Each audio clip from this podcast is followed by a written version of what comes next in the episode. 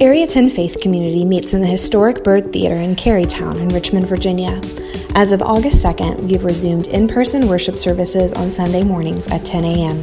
We are committed to the health and safety of our families and will continue to offer our simultaneous live stream at youtube.com slash area 10 faith community. We hope you'll join us at the Byrd Theater again soon, but in the meantime, we're providing the best possible online experience we can for you. Now, on to this week's message. One of the things that I think is a big barrier to change for us is that we are very emotional creatures, and so we have very real emotions that pop up in us.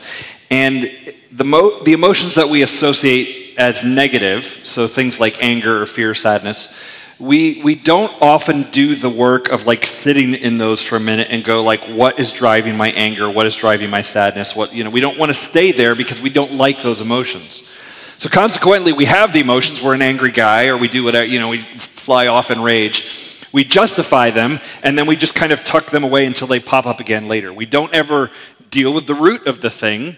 So consequently, we don't ever change. Now, that's true of anger and sadness and a lot of things. And, and I think it's definitely true of the emotions uh, around fear. When we are afraid, we don't like being afraid, and so we don't dig down into the root of the thing. And so, what I wanted to do in this series called Facing Your Fears is, is, is look at the things that make us scared. Because a lot of us are scared. We're, we're very afraid right now. Um, and I, and I, I think, I don't know how you track this. I'm sure someone has figured out like national level of fear, like the GDP or something. We have the gross fear product or something we've got going on. I, I think it's high for people. And, and, and that's why I wanted to get into this series to really, really look at our fears things that, that, that are driving us to be scared right now, and, and kind of put them under a microscope and go, what is the root of that? What is, what, what is going on underneath that thing that we're, that we're scared of? Um, in some extreme cases, we are scared animals. we are hiding in our homes, afraid of other people, afraid of work, and, and uh, afraid of everything except a Zoom call, and those are no fun. Um, but really, more likely in America, that fear doesn't show up as scared animals. It shows up as this, like, just under the surface, low level anxiety. If there's like a feature of modern American life, it's, it's kind of that.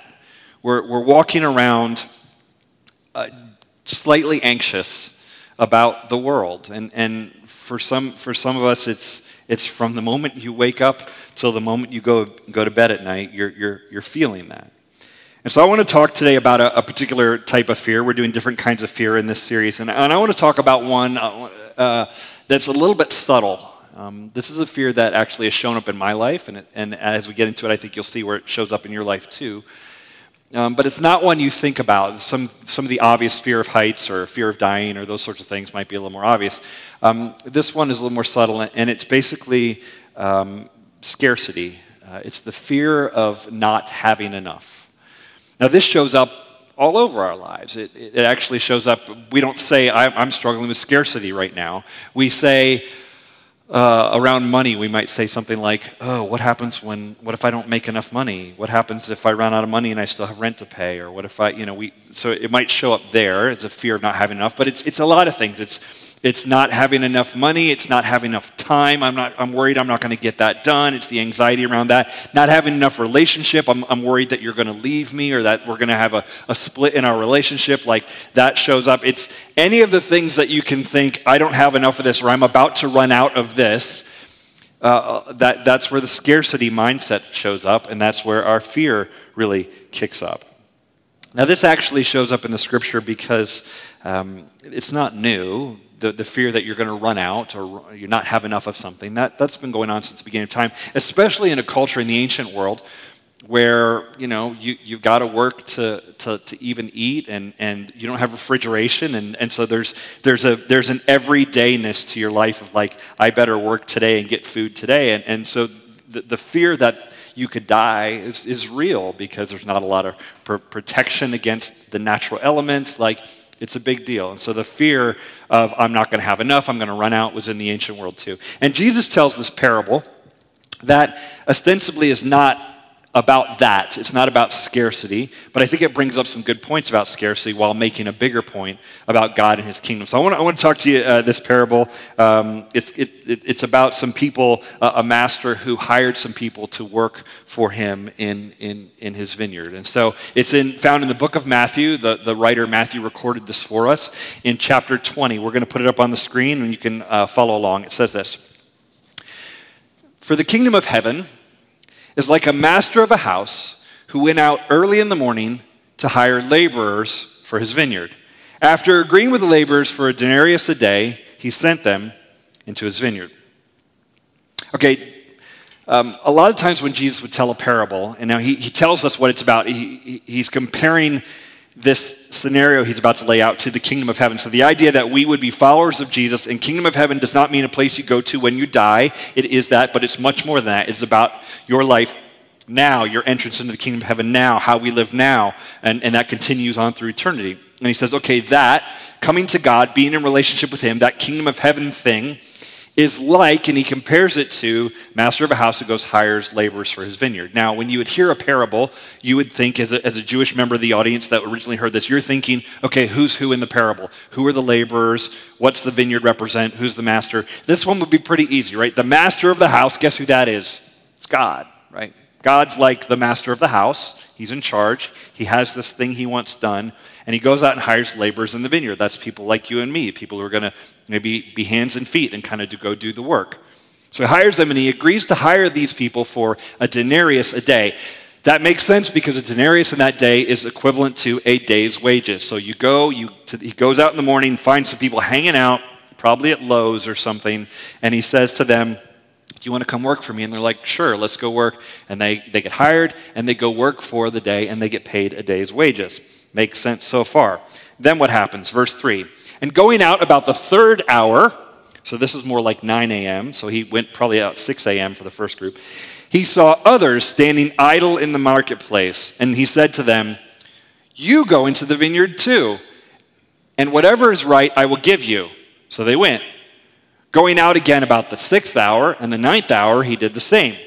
And about the eleventh hour, he went out and found others standing, and they said to him, Why do you stand here idle all day? They said to him, Because no one has hired them. He said to them, You go into the vineyard too.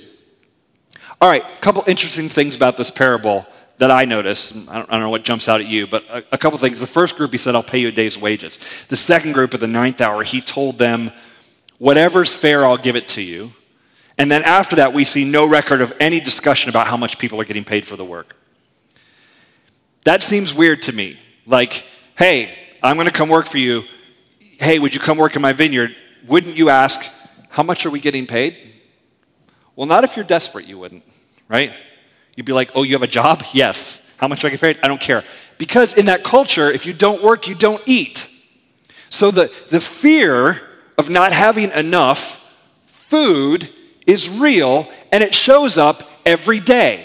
Your stomach makes that thing, right? You're just like, ah, I'm not going to have enough food. And so the sixth hour, the ninth hour, the 11th hour, they've been there all day and they're like, yo, I'm really hungry. And this guy says, hey, why don't you come work in my vineyard? And they're like, sold. I don't even care how much, just if I can eat today, that'll be great. So it actually makes a little bit of sense that they don't negotiate the price, right? Um, because, because that fear that they have is real. But then there's a twist to this story because we would assume, because this is the way business works, the guys who've been there all day, you pay them a denarius, a day's wages. The guys who've been there a little less time, you pay them less. The guys who got there the 11th hour, they get paid just a little bit. Because we know business, right? And they know business too. You pay people for the amount of time that they put in. Makes sense? Like, it's fair, it's right. We all know this. You work three hours, you get paid for three hours. You work 12 hours, you get paid for 12. We get it. But plot twist shows up. Verse 8. And when evening came, the owner of the vineyard said to his foreman, Call all the laborers and pay them their wages, beginning with the last up to the first. Okay? And then, and when those hired about the 11th hour came, each of them received a denarius. Okay, that's weird. The people who got there last to work, who showed up at the end of the workday, put in a solid hour of hard work, you know, probably took a coffee break in there, you know, whatever. Like they showed way late, and he's like, pay them how much? Pay them like they had been there all day. That's, there's a lot of words we might use to describe that. That is bad business, right? That is unfair, right? Why would you? They, they didn't earn that, they don't deserve that. It's, it's just weird. Now, if you're one of the workers who came early in the day and you see the other guys getting paid first, and they walk into the foreman, and the foreman hands them a denarius, and they walk out like, yeah, like I just look, you know. You, I, I wonder what you're thinking, right? Because you're like, yo, I've, I've actually been here all day. Probably what you're thinking is, oh, they got a denarius? Oh, I am I'm getting way more than that because they were here for like an hour and they got a denarius. I'm gonna, I'm about to get paid, right? It's like how you're thinking about it. So they probably assume they're getting more. Verse 10. Now, when those hired first came, they thought they would receive more. See, I didn't just make that up. The scripture says it, guys. But each of them also received a denarius. And on receiving it, they grumbled at the master of the house. Let's stop there for a second because this is where the heart is, is shown. They all got a denarius. How much did they agree to work for? Denarius. So they got what they said they would work for. But now it doesn't seem so great. Now it seems like they're getting kind of ripped off here. And this is where their heart was revealed. They are paid exactly what they were told they would be paid. But suddenly that's not good enough. You, you see what someone else is getting, and now it messes with your head. Or maybe, more accurately, we could say it messes with your heart. You know how this goes. I suppose we would call it something like envy. We, we recently bought a car in our house. We, we, we have transitioned out of the minivan phase of life. God bless it. It's over and we no longer have to have one of those. Um, so we sold it, and we bought another car, and we bought like one of those things the rest of you cool people have, you know, like an SUV kind of thing, right? So we buy this vehicle. Because once you get used to riding up high, you just want to ride up high forever. You don't want to be in a little car. So we buy this other vehicle. And here's the deal this car is cheaper, has way less miles than our van had on it, and we don't have any car payments on it, so we're now paid off. So, like, win, win, win. And my wife and I can go out on a date in it and not feel like people on a date in a minivan, like, oh, you know, like, oh, you know, so whatever. So, like, so much win. So we get this car, and I'm like, this is awesome. Now, this car's old, okay? It's not a new car, it's, it's 10 years older than our van. It's older, but has way less miles. I'm like, man, I am so winning right now of this car. But you know what happened? I had to go somewhere and I borrowed a friend's car. And the car he let me borrow was the same car I bought, but 15 years newer. His car is amazing. It's like a spaceship. It has all of the controls and all of the leather and the buttons and all of the things. And it's the same car as mine, but just way newer and has like, I don't know, 10 miles on it or something. It's like incredible. And I'm driving this thing, I'm like, this is so awesome. So, you know what that made me feel about the car that I just bought? I was like, oh man, I got, I feel kind of ripped off. Like, he got something awesome. Why don't I get something awesome? Right? And a minute ago, I felt fine about it. But suddenly, it's not great. You know how this goes. You've, you've experienced that before. I, I, see it in the gym. I go to the gym and I'm lifting, and maybe I set a personal record. And, you know, they got all those mirrors in the gym, so you're just like, yes like I set a record and like, you know, like the lift.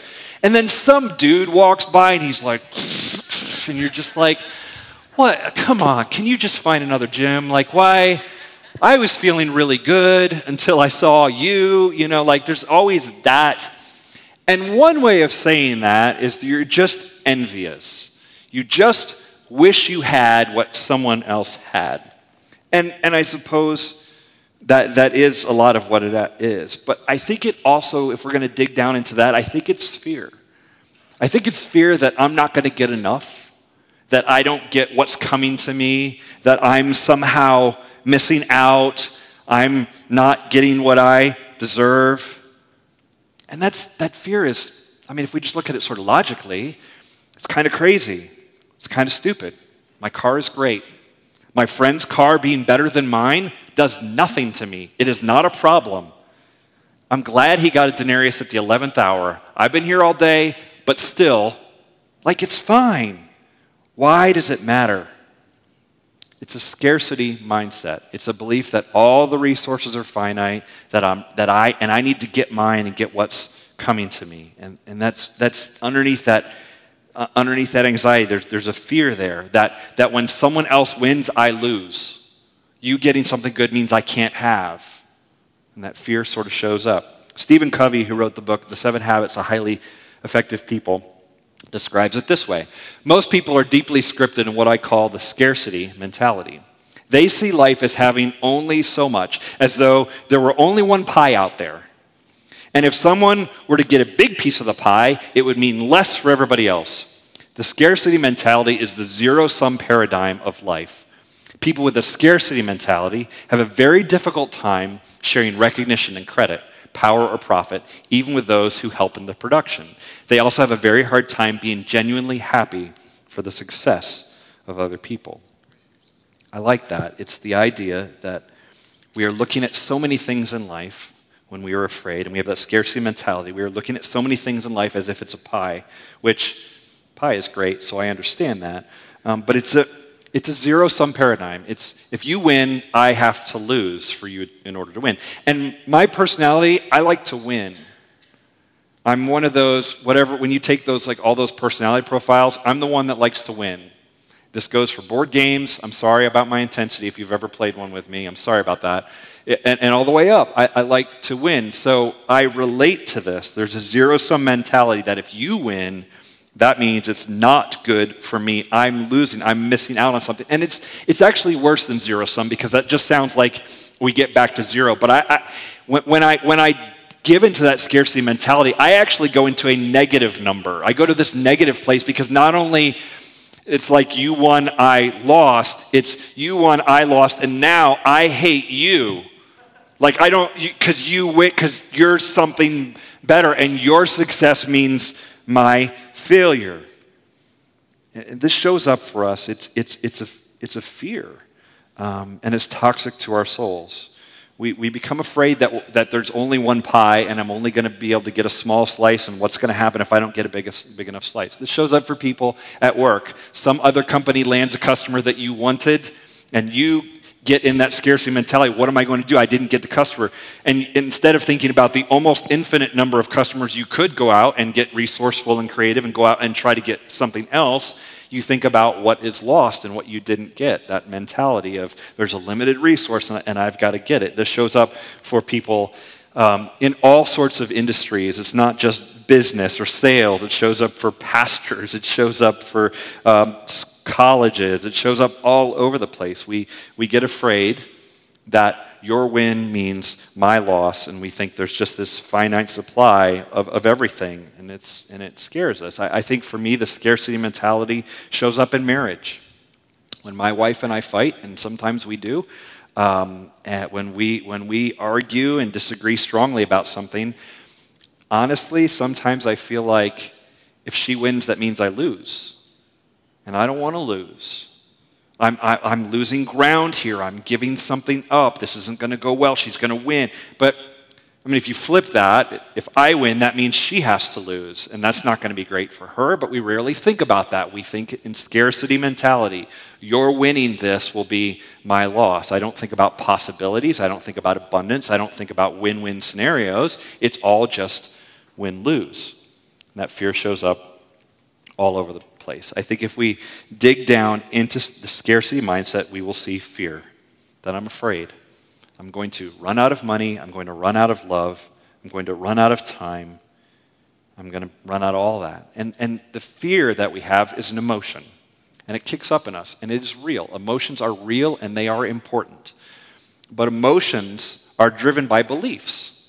They're driven by, I believe this thing, and then it kicks up this emotion in me. And, and I think the belief behind the scarcity mindset fear, the belief is God will not deliver. There's a, there's a lack of hope in a scarcity mindset that, that things could be better or that there's new possibilities. There's a lack of hope that drives that fear. There's a lack of trust. God will not show up for me. I have to do this myself or else. Lack of hope, lack of trust, lack of faith, where we think if I don't get what I need, if I don't go out there and get my slice of the pie, it's going to be a disaster. And when we believe that, aren't we basically saying, God can't make this okay? Whatever it is, God can't do this. He can't fix it. He can't make it better. Isn't that basically what we're saying? Well, listen to what Jesus teaches in the parable as it continues on. Verse 11 again. And, and, receiving, and on receiving it, they grumbled at the master of the house. These last worked only one hour, and you have made them equal to us, who have borne the burden of the day and the scorching heat. But he replied to one of them, Friend, I am doing you no wrong. Did you not agree with me for a denarius? Take what belongs to you and go. I choose to give to this last worker as I give to you. Am I not allowed to do what I choose with what belongs to me? Or do you begrudge my generosity? I hate when, I'm, when, I, when I so identify with someone in the parable and they're like the bad guy, you know? Because for sure, I would be there like, yo, it's hot out here. And we worked all day. Why would you give those people who showed up like a minute ago the same price you gave me? That's not cool, master guy. Not cool. And, and, and his point would be I give people what I want. I'm giving you exactly what you said you would work for. Nothing's changed. Our, our arrangement has not changed. I'm also being really generous to these people. Are you begrudging my generosity? And it's the scarcity mindset you blessing them means somehow I am not going to be blessed. It's like, no. Me blessing them means you, get, you can be blessed too. Like, you get to get in on this. I think there's several principles at play at this that, that I, because I think this parable teaches us something about scarcity and the fear that drives it. But I think it also teaches us just something about the kingdom of God and who God is and his character. Because if we're going to trust him more to get out of our scarcity mindset, we need to understand him better. Here's something we need to know about God. Number one, God is not fair, He is gracious. God is not fair, He is gracious. From childhood, almost as, as soon as we're able to talk, we can start articulating that's not fair. Wait, that's not fair because we think that the math works a certain way and it all has to add up and I get what I deserve you get what you deserve and that's basically it. And one thing we can learn from this parable is God isn't playing those rules necessarily. He's not trying to be fair, he's trying to be gracious. Specifically, Jesus is talking about when it comes to entrance in the kingdom, when it comes to being God's child, following after him, God is not going to just give you what you deserve. He's going to go beyond that and be generous and be gracious. He is full of grace, which doesn't mean he's doesn't mean justice. It doesn't mean you get what's coming to you. It means you get better than what you deserve. It is, it is, a, is a powerful teaching of, of the scriptures. This means when you follow God now, if you give your life to Jesus today, there is a benefit to that now. The kingdom begins now. You, you uh, have purpose in your life. You are given there, there will be purpose, there's meaning, there's, there's a story of which you are a part. You, you get a grand narrative of history. You understand that history is going somewhere. You understand your identity because God formed you, created you, and gave it to you. You will understand those things. You get a spiritual community as you are connected to the church where you have people who will pray for you and love you and, and be like family to you, which is important to all of us because our, uh, not all of our family relationships are great. It is good to have people to walk with through life. You get all of these things when you come to Christ and, and follow after him and enter in the kingdom. Yes, you get heaven when you die. You get eternity with God in paradise where there's no more tears, no more sorrow. But that's not like the, that's the icing, man. Like that's, that's later. That's not what we're, we're focused on. Yes, I've got hope off in the future about, and it matters for death as we'll talk about next week. But even in the here and now, you get good things. You get the blessing. You get a reward uh, in, in, here, here and now. Um, and you get that gift if you come to Him today or if you come to Him 10 years from now. Um, or if, you if you come in at the 11th hour, uh, God has a generous blessing for all of you. Um, and, and it's, not, it's not based on how good you've been or, or how, how, bad, or how bad you've been. Um, he evens the playing field with, with his love and, and graciousness. I, I, I, think, I think if we're honest, this is a struggle for us. This concept is a struggle for us. Because the idea we have in our head is fairness. Um, what we want to believe is that the way God works, and consequently the way the world works, is that good people get good stuff. Bad people, you know what they get? Bad things. They get coal in their stocking from Santa because they're bad. We know how this works. You're bad, you get bad results. Good people should get the good results. And so we struggle with this idea, this parable, because it's like, how come I get the same blessing from God as the bad people? How come? I mean, they were like lazy. They hung out all day and they only worked for an hour. How come I'm getting the same blessing? And that's a struggle for us. Like, I think we like the idea that God loves us, God loves you and, and, and, and cares about you. We, we, we like that idea. But what if God also loves and cares about your ex? What if God loves and cares about the person who burned it down pretty badly with you? How comfortable are you with that? No, that's not, that kicks up stuff in us, right? There's, there's fear that comes up there. No, God can't love that person. That person's terrible. They can love me because I'm okay, but not that person. They're, they're terrible. And we sit there and we basically say, I worked all day for my denarius, God. Why don't you pay me what I deserve? There's a name for that. It's called self righteousness. God loves me because I deserve it, because I worked hard all day in the heat for it. And the scandalous part about Christianity is it teaches us that God's rules do not work that way. He loves you in spite of the stuff you've done. God knows your heart, your character, the things you've done in your past that you're not proud of. God knows and sees all of that. The stuff you try to hide and go, I don't want anyone to know this about me because I have an image to maintain. God knows all of that stuff and He loves you anyway. And, and He loves you in spite of the bad things you've done. And here's what's crazy God loves you even in spite of the good things you've done. Weird, right? But the Apostle Paul will, will say in the New Testament that all of his righteousness was filthy rags before God. All the good things he did to try to prove himself to God, he's like, no, that's not what matters. Uh, it is God's gift of, of love and, and generosity towards us. He pays us what he wants out of his love and generosity. Now, there's the other side of the coin that people struggle with. If you are late to the game, if you come to Christ late, for a lot of people, they struggle with this idea of God's generosity not because they're self righteous and feel like they've earned it, but because they feel like they're so bad. And I meet people like this in church all the time or in culture all the time. Ooh, I can't come to God. I can't follow Jesus. I can't be in a relationship. I can't do the church, faith, God, Christian thing because I've done X, Y, and Z. I've done all these things. I'm a bad person and you don't want me there. And I've had all these things in my past and it's not good. And you may feel that way. You may feel like, man, I've, I've super blown it. Like I've been, I've been pretty bad. And if God knows all that stuff, like this, that's really uncomfortable for me. Um, but you should also hear this too. Um, God's not playing fair, He's playing generous and gracious. Our Heavenly Father, we learn from this parable, is recklessly generous towards us. So that's one thing. Second thing, look at the verse again, verse 15. Let me add the tag to the end of this. Am I not allowed to do what I choose with what belongs to me, he says, or do you begrudge my generosity? And then Jesus tags it with this line So the last will be first, and the first last.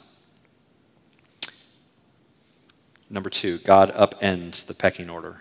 God upends the pecking order. Last will be first, the first will be last. He doesn't tell us that so we can game the system. Like if, if, if, if it's let me love God and kind of get in there and be in early so like I get the best the best gifts because I was there, you know, before before God hit his IPO, I was there. I bought in early. Like I'm an early, I'm an early adopter, therefore I win. And, and he goes, no, it's, it's not to be it's not to be like that. And he's not telling us this so we can upend the system and go, oh, okay, last first, first last, cool. All right, I'll come in late. I, will I'll, I'll come to God late in life, uh, right, right before I die, like as if you could predict exactly when that's going to be. I'm going to come in late, and then, and then I will be like number one for God. No, that's, that's not the point. Um, he, he, God's looking for people who are, and you see this throughout Scripture, God opposes the proud but gives grace to the humble. So he's looking for people who are humble, no matter when they come to him. Um, and, and, so, yeah, we don't want to be proud, we want to be humble. And, and God rewards that. Now, how does this relate to our fear of um, not having enough? Uh, I think I'm tempted to hear Jesus say, well, you, you know, you, you should be humble. And, and I'll go, okay, well, then I'll just be humble again. I'll, I'll be humble then, and, and, I'll win. And I'll just go, humility is good. That's the thing I should be. I'll, I'll just do that. But maybe the bigger lesson that we need to get out of this is um, that we don't have to be afraid of losing or of things not working out my way because Jesus teaches that God doesn't see things the way I see them. The, the scarcity mindset says, I have to have this work out a certain way. If it doesn't, I'm in trouble. And one of the things we learn here is God doesn't see it that way and doesn't work that way. And even if you blow it and it doesn't go the way you want it to, or if your prayer wasn't answered the way you want it to, God can still bless you and can still work in that situation this is why I think God doesn't answer prayers the way we want. Like, if I could lay out my prayers from the beginning of time and say, God, they would sound a lot like, God, give me this, and then this, and then this. God, don't give me this, or this, or this. And here's some people I know, and they don't want this, and they asked me to pray that they wouldn't have this, and that, like, that's how my prayers would sound. Like this vending machine thing. If I put the coin in, God, spit out the candy, and then, like, I don't want that one, I want this one. Like, because I think I know what's best for me. Don't you think you know what's best for you? Like, I think I got this. If God would just show up the way I want him to, then I will get what I want and everybody's happy here. It doesn't work like that. The truth is, if I, if I had gotten everything I wanted that I've ever asked for and not gotten everything I didn't want, I would be a monster. It's actually when God allows me to get things I don't want, or when God doesn't take things away from me that I wish He would, that drives me toward, towards reliance on Him and humility. It's actually in the painful things that we grow, it's in the suffering that we mature. And those are exactly the kind of things you pray not to have no pain, no suffering, no sorrow. Please, God, take it all away. Give it to someone else, not to me. But those are exactly the things that help us grow.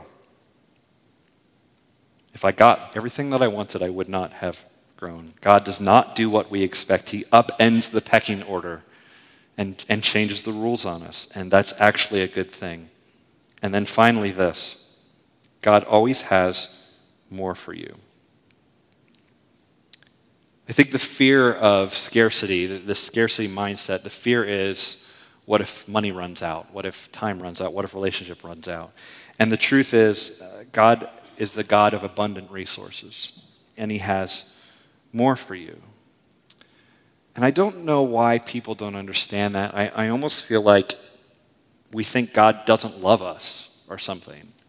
I, I, I saw a professor recently at a Christian college and, and she said, um, This is the time in the semester where I have to teach all of my first year students that God loves them and, and actually convince them so they can believe it. And I, and I hear that, I'm like, how would Christian college students not know that God loves them? Like, that's insane. Why does she feel like every year she has to convince them of this? Well, maybe because they've gone to churches where they learned that God's kind of angry at them or that God just hates all these things. And if you feel like you're in any of those things, you're terrible. And all, like maybe they've gotten that message, right? And they've not understood the love of God that comes along with, you know, with, with, with that. And, and, and they, they haven't really grasped that.